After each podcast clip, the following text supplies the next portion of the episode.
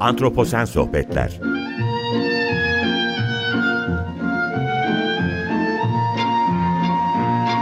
Hazırlayan ve sunan Utku Perktaş Merhabalar, Antroposen Sohbetlere hoş geldiniz. Ben Utku Perktaş. Bugün orman yangınları üzerine konuşacağız tekrardan. Konuğum Hacettepe Üniversitesi Biyoloji Bölümü öğretim üyelerinden Profesör Doktor Çağatay Tavşanoğlu olacak. Geçtiğimiz yayın döneminde Çağatay'la birkaç sefer buluştuk. Yok oluşlarla başlamıştı. İlk program Çağatay'laydı. Onu bir hatırlatmak isterim. Kayıt arşivinden ulaşabilirsiniz. Her seferinde çok güzel sohbet ettik. Her seferinde aktı sohbetlerimiz. Bugün de öyle olacağını umuyorum. Sonra orman yangınlarını konuştuk. Akbelen Ormanı'nı konuştuk. Bugün de yine orman yangınlarını konuşacağız. Çünkü e, küresel sıcaklıklar artmaya devam ediyor. Orman yangınlarına yine bir dikkat çekmek istedim ben. Ve konunun da Türkiye'deki nadir uzmanlarından Çağatay'ı tekrar konuk etmek istedim. O da programa geldi eksik olmasın. Çağatay hoş geldin. Nasılsın? Ee, yine kırmadın beni. Ee, vakit ayırdın. Çok teşekkür ediyorum. Merhaba Utku, teşekkürler. İyiyim, sen de iyisindir. İyiyim ben de.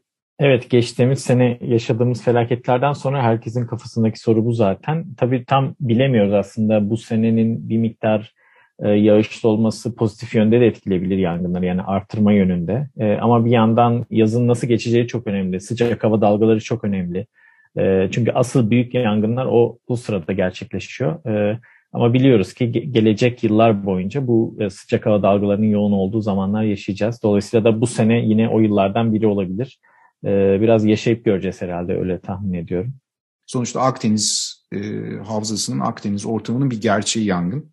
Şimdi ben e, buradan yola çıktım orman yangınlarından ama aslında seni davet etmemdeki sebep önceki günlerde de konuşmuştuk hani bu programı planlarken. Yaşar Kemal'in bir kitabı üzerine, bir hikayesi üzerine esasında e, seninle konuşmak istemiştim.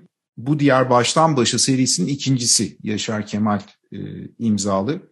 Yanan Ormanlarda 50 Gün isimli bir e, hikaye olduğunu düşündüğüm ama röportaj olan ve 1950'li yıllara bizi götüren ve yine orman yangınlarına dikkat çeken bir röportaj söz konusu. Şimdi okuduğumda yaklaşık 70 sayfalık bir röportaj var karşıma ve çok da aslında akıcı giden bir hikaye. Yaşar Kemal'in tarzı tasvirleriyle, e, ortamı anlatmasıyla, yangınları dile getirmesiyle çok hoş.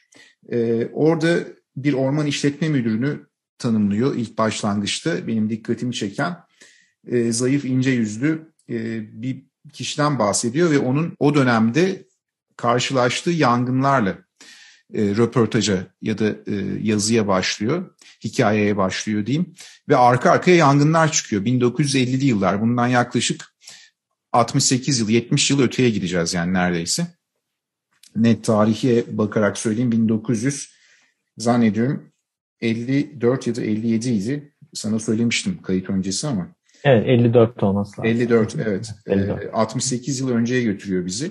Şimdi o dönemde bakınca birden fazla yerde yangın çıkıyor. E, Yaşar Kemal de bunu konuşuyor e, orman işletme müdürüyle. Hangisine yetişeceklerini bir anda bilemiyorlar. Diyorlar ki burası yansın bak işte şu şöyle oldu biz buraya gidelim falan gibi. Röportaj şekilleniyor ve o dönemde de böyle bir kargaşa var. Ve geçtiğimiz yıl benim basından hatırladığım en azından yaşadığımız bir anda e, Türkiye'nin Akdeniz bölgesini güney e, batı kıyılarını özellikle Ege Denizi'ne de açılan cehenneme çeviren yangınlardı. Ve özellikle Manavgat yangını benim çok dikkatimi çekmişti. Öncesinde Seferihisar yangını da var. Ciddi anlamda şey olmuştu. E, insanları tahliye edememişlerdi. E, hani orman yanıyor bir yandan da insanlar zarar görüyor. Ölümler yaşanabilir bir sürü şey yaşanmıştı. Şimdi bu bu röportajı bildiğini biliyorum. Ee, hani konunun uzmanı olarak ben yeni keşfettiğim kitaplardan bir tanesi oldu ve heyecanla okudum. Şimdi o zamandan bu zamana neler değişti? Değişen bir şey var mı? Sanki bakınca geçtiğimiz yıl o dönemde 70 yıl önceki süreci tekrar yaşadığımızı anlıyoruz ama bir bir ilerleme kaydedememiş gibiyiz. Yani e, bu, bu yangınlar bizim hayatımızın gerçeği olacak gibi görünüyor. Bu konuda ne düşünürsün? Nasıl buradan başlayabilir miyiz yani konuşmaya? Ee, öncelikle evet gerçekten 1954 yılında yapılmış e, röportajlara dayanan bir e, seri aslında gazetede yayınlanmış zamanında Cumhuriyet Gazetesi'nde. Sonrasında da Türkiye Ormancılar Derneği tarafından e, o zamanki adıyla Türkiye Ormancılar Cemiyeti bunu bir kitap haline çevirmiş Yanan Ormanlar'da 50 gün adıyla. Evet. Ee, gerçekten Yaşar Kemal'in hani usta edebi e, üslubu hep burada da görünüyor. Doğayla olan iç içeliği, insanla doğayı bir araya getirmesini hep bu bu yazılı bu röportajlarda yani. muhteşem tasvirler ve insanlarla çok farklı kişilerle görüşüyor. Gerçekten orman müdürüyle başlıyor. Birden fazla orman müdürüyle görüşüyor aslında. Birçok yere gidiyor çünkü. E, ve o zamanki yol koşullarını falan düşünürseniz gerçekten büyük bir e, büyük bir çaba gösterdiği de aşikar. Yani onu da söyleyelim. E, oradaki çobanlarla görüşüyor, köylülerle görüşüyor, başka bir sürü insanla görüşüyor ve bun, bunun sonucunda bu yanan ormanların neden yanıyor bu ormanlar, insanlar bunu neden yakıyor, e, olayın ardındaki gerçekler nedir gibi bir aslında araştırmacı gazetecilik örneği veriyor bize. Belki bunu söyleyebiliriz. Tabii benim ilgilendiğim kısmı daha çok e, yangınlar tabii ki. 1954 yılında e, aslında halkın nabzını tutmuş Yaşar Kemal. E, bu yangınlarla ilgili. O zamandan bugüne ne değişti? Aslında geçtiğimiz sene yaşadığımız ve gelecek yıllar boyunca da yaşamaya devam edeceğimizi tahmin ettiğim istatistiksel ve bilimsel verilere göre e, bu büyük yangınlara göre aslında şey e, burada anlatılan yangınlar o kadar da büyük yangınlar değil. İnsanların hayatını bu kadar tehdit eden yangınlar değil. Önce onu söyleyelim. E, yani bu, bu çünkü yeni bir çağ. Bu gerçekten geçtiğimiz sene itibariyle başlamış olan bir e, yeni bir büyük mega yangın çağına girdi Türkiye. E, burada kas, buradaki yangınlar o kadar büyük yangınlar değil ve dikkat edersen hani şey e, içindeki röportajların içinde hep orman köylüleriyle konuşuluyor. Tabii ne değişti o günden bugüne? O zamanlar Türkiye'de orman köyleri vardı. E, köylerde insanlar yaşıyordu. Köyden kente göç diye bir olgu henüz büyük oranda yaşanmamıştı ve e, Türkiye'nin nüfusunun belki yarıdan fazlası e, o dönemde kö- köylerde yaşıyordu ve doğrudan ormanla iç içe yaşıyordu bu insanlar.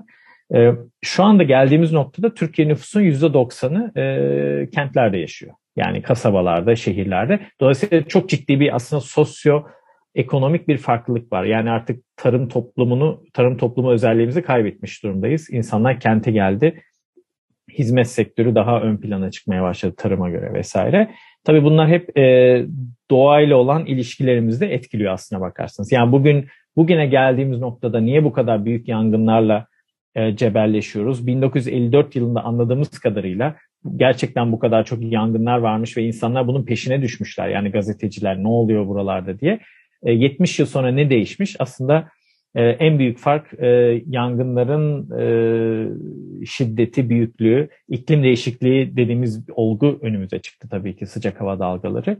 E, ve de tabii 1954 yılındaki e, yangın söndürme ekipmanları, elimizdeki olanaklar oldukça kısıtlı. Demin söylediğim gibi işte oradaki orman işletme müdürü hangi yangına gideceğini şaşırıyor. Yani bazı yerleri bırakmak zorunda kalıyorlar çünkü ellerinde herhangi bir ekipman vesaire yok. E, Bugün tabii çok daha iyi teknolojik aletlerimiz var. Uçaklar var, helikopterler var, başka bir sürü teknoloji var. Uydudan izlenebiliyor, e, kameralarla izlenebiliyor, duman dedektörleri var vesaire. 15 dakikada 20 dakikada yangına müdahale edebiliyor, edebiliyoruz. Ama yine de yangınlar bitmiyor. Daha da büyüdü hatta. Dolayısıyla da olayda sadece iklim değişikliği de değil aslında. Yıllardır, on yıllardır devam eden e, orman politikamız, köyden kente göç bunların hepsinin bir aslında sonucu e, bugüne geldiğimiz nokta. E, ama 1954 ile bugünü karşılaştırdığımızda şu benzerlik olarak şunu söyleyebilirim. E, ya o zaman da yangınlar var, bu zaman da yangınlar var. Biz 1854'e gitseydik de yangınları görecektik. 1054'e gitseydik de yangınları görecektik. Yani çünkü Akdeniz coğrafyasında gerçekten yangın ekolojik bir faktör. İnsan yakmasa bile burada yangınlar kendiliğinden de çıkabiliyor. Bunu bilmemiz lazım. Bu, bu birinci benzerliğimiz. Yangınlar vardı yine o zaman. Evet, evet. İkincisi, e, ikinci benzerlik de yangın algısı ile ilgili. Hemen hemen kitabın her yani bu röportaj ve e, metnin her yerinde e, Yaşar Kemal sürekli herkese soru soruyor. Yangının sebeplerini anlamaya çalışıyor ve herkes bunu biz yakmadık. Yandaki köy yaktı. E, hiç biz yakmayız başkaları yakar. Hep insanlar yakıyor falan. Hep bu algı var. Sadece bir bir kişiyle sohbet ederken devlet devletle e, halk çatışması orada da ortaya çıkıyor. Yani ormancıları sevmiyorlar falan oradaki halk. E, çünkü şey diyor birisi şey yapıldığında e, kendini doğal bir yangın çıksa bile bizden biliyorlar falan gibi bir söz vardı. Onu hatırlıyorum ben burada. Yani aslında doğal yangınlarla ilgili çok az şey söyleniyor. Aynı günümüzde olduğu gibi. Yani günümüzde de hemen hemen bütün yangınlar şeye atfedilir, insanlara atfedilir. Ama biz biliyoruz ki birçok yerde işte Muğla'daki istatistiklere bakın. Yangınların %20'si yıldırımdan dolayı çıkar. İşte başka yerlerde farklı şekillerde. Dolayısıyla da yangının doğal bir faktör olabilme olasılığı yine burada yok 1950'lerde. O zaman anlayabiliriz. Ekoloji bilimi henüz bu kadar gelişmedi. Ama şaşırtıcı olan günümüzde bile hala 1954'teki anlayışın e, yaygın bir şekilde halkta ya da insanlarda devam ediyor olması. Bence benzerliklerden biri bu ve ilginç bir benzerlik bence. Aradan çünkü 70 yıl geçmiş durumda. Az bu zaman değil 70 yıl birkaç kuşağa denk gelebilecek bir zaman dilimi esasında. Evet. Burada şeye dikkat çekmek istiyorum. Bugün e, tesadüf işte bugün benim biraz kayıt günü gibiydi. Sabahta e, Suavi Aydın'la konuşuyorduk antroposen kelimesinin toplumsal inşasını. Suavi Hoca da bunu anlatırken kent yaşamının biraz önce söylediğin şeyin altını çizdi. Benzerlik olduğu için hemen e, bunu söylemek istedim. Yani kentler o kadar dolmaya başladı ki dedi. Hani İstanbul en az 16 milyon insanın yaşadığı bir metropol haline geldi. Ankara'da bilmiyorum 5-10 milyon arası insan yaşıyor benim anladığım kadarıyla.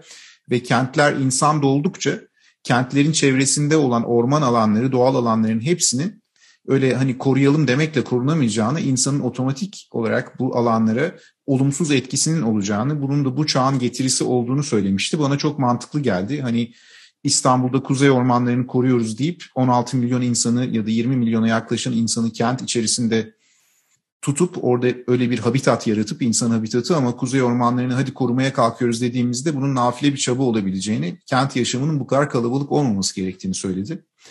Ee, biraz önce senin de dikkat çektiğin o tarım toplumu özelliğimizi kaybediyoruz. Ama bir de şu var, benim yine dikkatimi çeken Yangınlar hep gündemdeydi. Yangınların sıklığı da zaman içerisinde anladığım kadarıyla arttı. Çünkü bir şeye dikkat çekmedik hiç. Küresel ısınma, küresel sıcaklıklar hep artış gösteriyor. Arttıkça da bunun çevresel etkilerini görüyoruz esasında ama bu konuda iyi envanter tutmadığımız için ya da tutsak bile bilimsel çalışmalarla bunları yayınlamış olsak bile bunların halka ulaşması ya da bunların halkın bunu anlaması anladığım kadarıyla kolay olmuyor.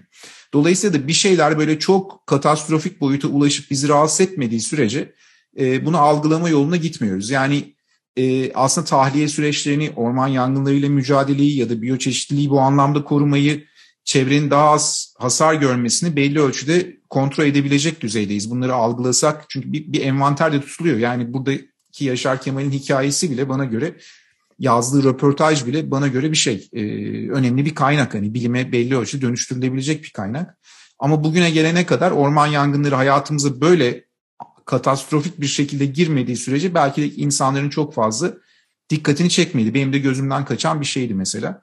Dolayısıyla bilimsel yayınlar da anladığım kadarıyla e, halka bu anlamda bilgiyi ulaştırmada yeterli olmuyor. Bizim bu dönemde insan çağı içerisinde e, algılarımız da farklı şekillerde değişmeye başladı. Özellikle bu anlamdaki kültür de popüler kültüre evriliyor dedik ama popüler kültür de farklı bir düzeye doğru geçiyor. Dolayısıyla bizim yangınlarla alakalı algımız da değişiyor. Hep insan devlet çatışması dedim biraz önce. Küresel ısınmanın sebep olduğu yangınları hiç kimse bu zamana kadar zannediyorum çok sorgulamadı. Altında hep başka nedenler aradılar.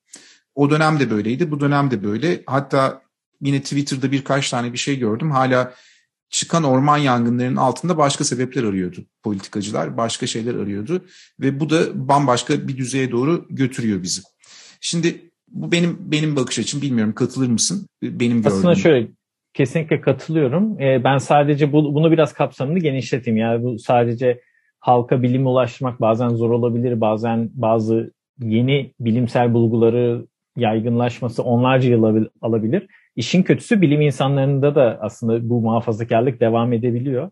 Ee, mesela ben yine e, yanan ormanlarda 50 günden bahsedeyim. Ee, orada e, halkla sohbet ederken, röportaj yaparken Yaşar Kemal işte hep şey e, büyük bir orman tahribatın ortaya çıkıyor aslına bakarsanız ama bu e, sadece yangınlar değil e, insanlar e, ormanlar içinde aç, açma yaparak yani o teknik terim olarak da bu kullanılabilir.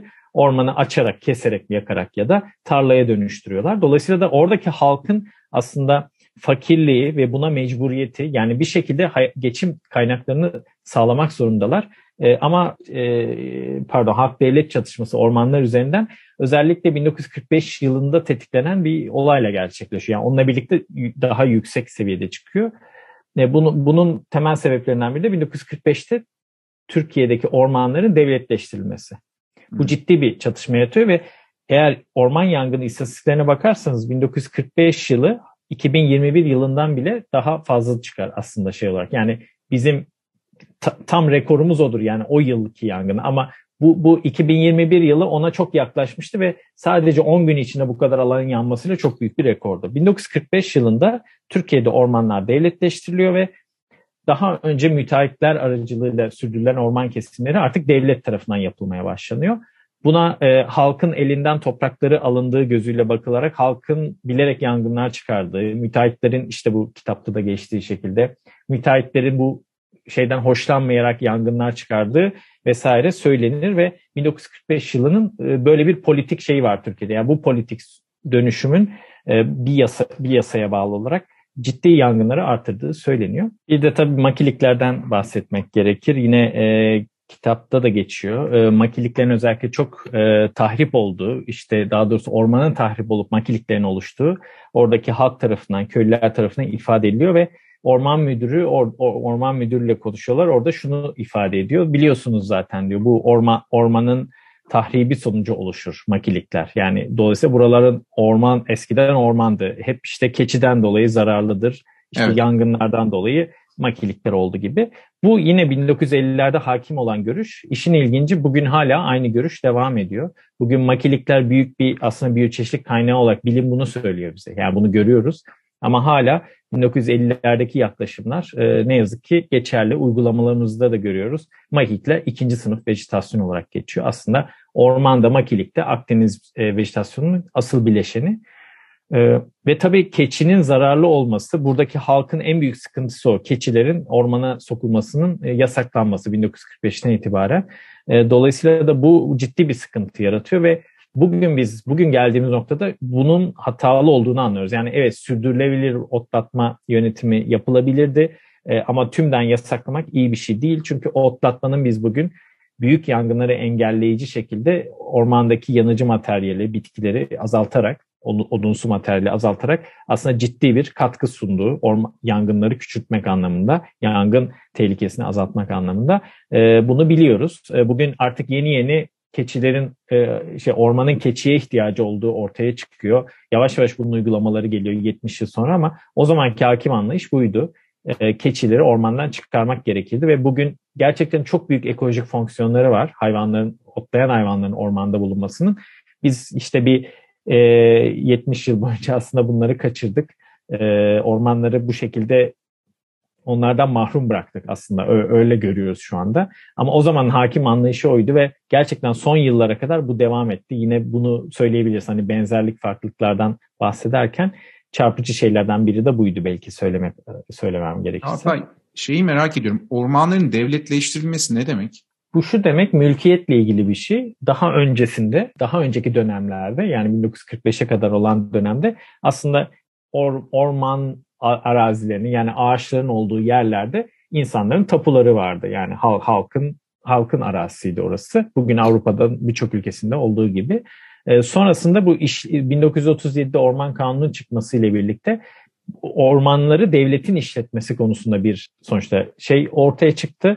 Hareket ortaya çıktı ve bunun sonucu bu politika sonucunda da en son 1945'te yani orman alanları devletin arazisi haline geldi. Yani buna şöyle yapıldı orman kadastrosu memurları gittiler. Ya bugün de aynı şekilde işliyor aslında. Bugün mesela bir tarlanız var. Tarlayı bıraktınız diyelim 10-15 yıl ya da babanızın tarlası. Oraya ağaçlar geldi kendiliğinden. Eğer oraya orman kadastro memurları gidip burada ağaçlar var, burası orman derseniz oradan bir ağaç kestiğinizde büyük bir ceza yiyorsunuz. Çünkü orası artık devletin arazisi oluyor gibi. Anladım, Öyle düşünün. Dolayısıyla da ya bizde çok güçlü bir orman kanunu var gerçekten. O yüzden ormanda herhangi bir şekilde kullanmaya kalkarsanız devletin izni olmadan çok ciddi cezalara maruz kalıyorsunuz. Orman yakmanın cezası hapis ve affı olmayan bir hapis. Yani Türkiye'de böyle bir kanun var. Eğer e, adam öldürürseniz bir şekilde affa uğrayıp 20 yıl sonra çıkarsınız ama orman yaktığınızda çıkamayabiliyorsunuz. Yani o kadar sert bir kanun var. Aslında bayağı iyi korunuyor bu anlamda da. Yani düşün. Yani işte kor, aslında demin demin dediğine geleceğim. Korumayı dediğin gibi biz şehirlerde yaşayarak ormanı korumaya çalışıyoruz ama aslında e, o, bu Yaşar Kemal'in kitabında da gördüğümüz gibi aslında oradaki yereldeki insanlarla birlikte, orman köylüleriyle birlikte korumak çok daha kolay aslına bakarsanız. Yani bugün köyler boşalmış, kırsal boşalmış durumda. Oraya sahip çıkacak kimse kalmadı aslında. Biz burada şehirlerden, gönüllüler, çevreciler, şehirlerden oralara giderek bazen doğa için iyi olmayan birçok faaliyet için gidip eylem yapılıyor, karşı durulmaya çalışıyor falan. Ama orada eğer gerçekten bir oradaki köyde, kırsalda insanlar varsa onlar zaten ilk önce bunu sahipleniyorlar ve ilk önce buna karşı çıkıyorlar. E, şu anda Türkiye'nin sorunlarından biri bu. Yani ciddi bir kırsalda göç gerçekleşti köye. E, dolayısıyla da biz biz bu e, şansımızı kaybettik gibi görünüyor. Yani korunmayı yapabilmek adına aslında yereldeki insanlar bu anlamda çok değerli. Bir şey anekdot vardı yine bu röportajlardan birinde. Yine bu ormanların devletleştirilmesini eleştiren bir köylü diyor ki biz bur- buraları bize verseler, tapularını bize verseler diyor. Biz daha iyi zaten buralara hiç yangın çıkartmayız, koruruz falan diyor. Yani aslında o şey biraz var yani böyle. Anlıyorum. Ama tabii tüm, tüm %98'inin Türkiye'deki ormanların devletin elinde olmasının bazı dezavantajları var bu şekilde. Ama dezavantajı avantajı da var. O da yani komple ormanların bir tek bir noktadan yönetilebiliyor olması. Bu büyük bir avantaj. Önemli olan hani bilimsel e, bulgular eşliğinde bilim, bilimin değişmesiyle birlikte orman yönetiminde değişmesinin ge- gerekebildiğini de fark ederek yönetmek yani aslında Anladım. bizim bizim o anlamda bir hem hem dezavantajı var bunun hem avantajı var diyebilirim. Anladım. Ya şimdi bugün e, aslında dün okuduğum bir şey dikkatimi çekmişti. Bir hani bilgi vermek adına bunu da söylemek, seninle de paylaşmak istiyorum. Şimdi küresel sıcaklık artışlarıyla mücadele ediyoruz ama e, 2020 yılında Nature Publishing Group'ta yayın grubunda bir makale çıkmış.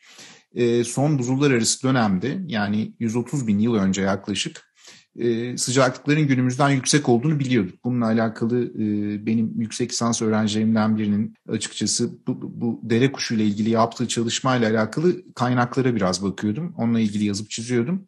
Karşıma bu makale çıktı 2020. Ben artı 2 derece yüksek olduğunu düşünüyordum ama çok yeni bir makale 2 yıllık.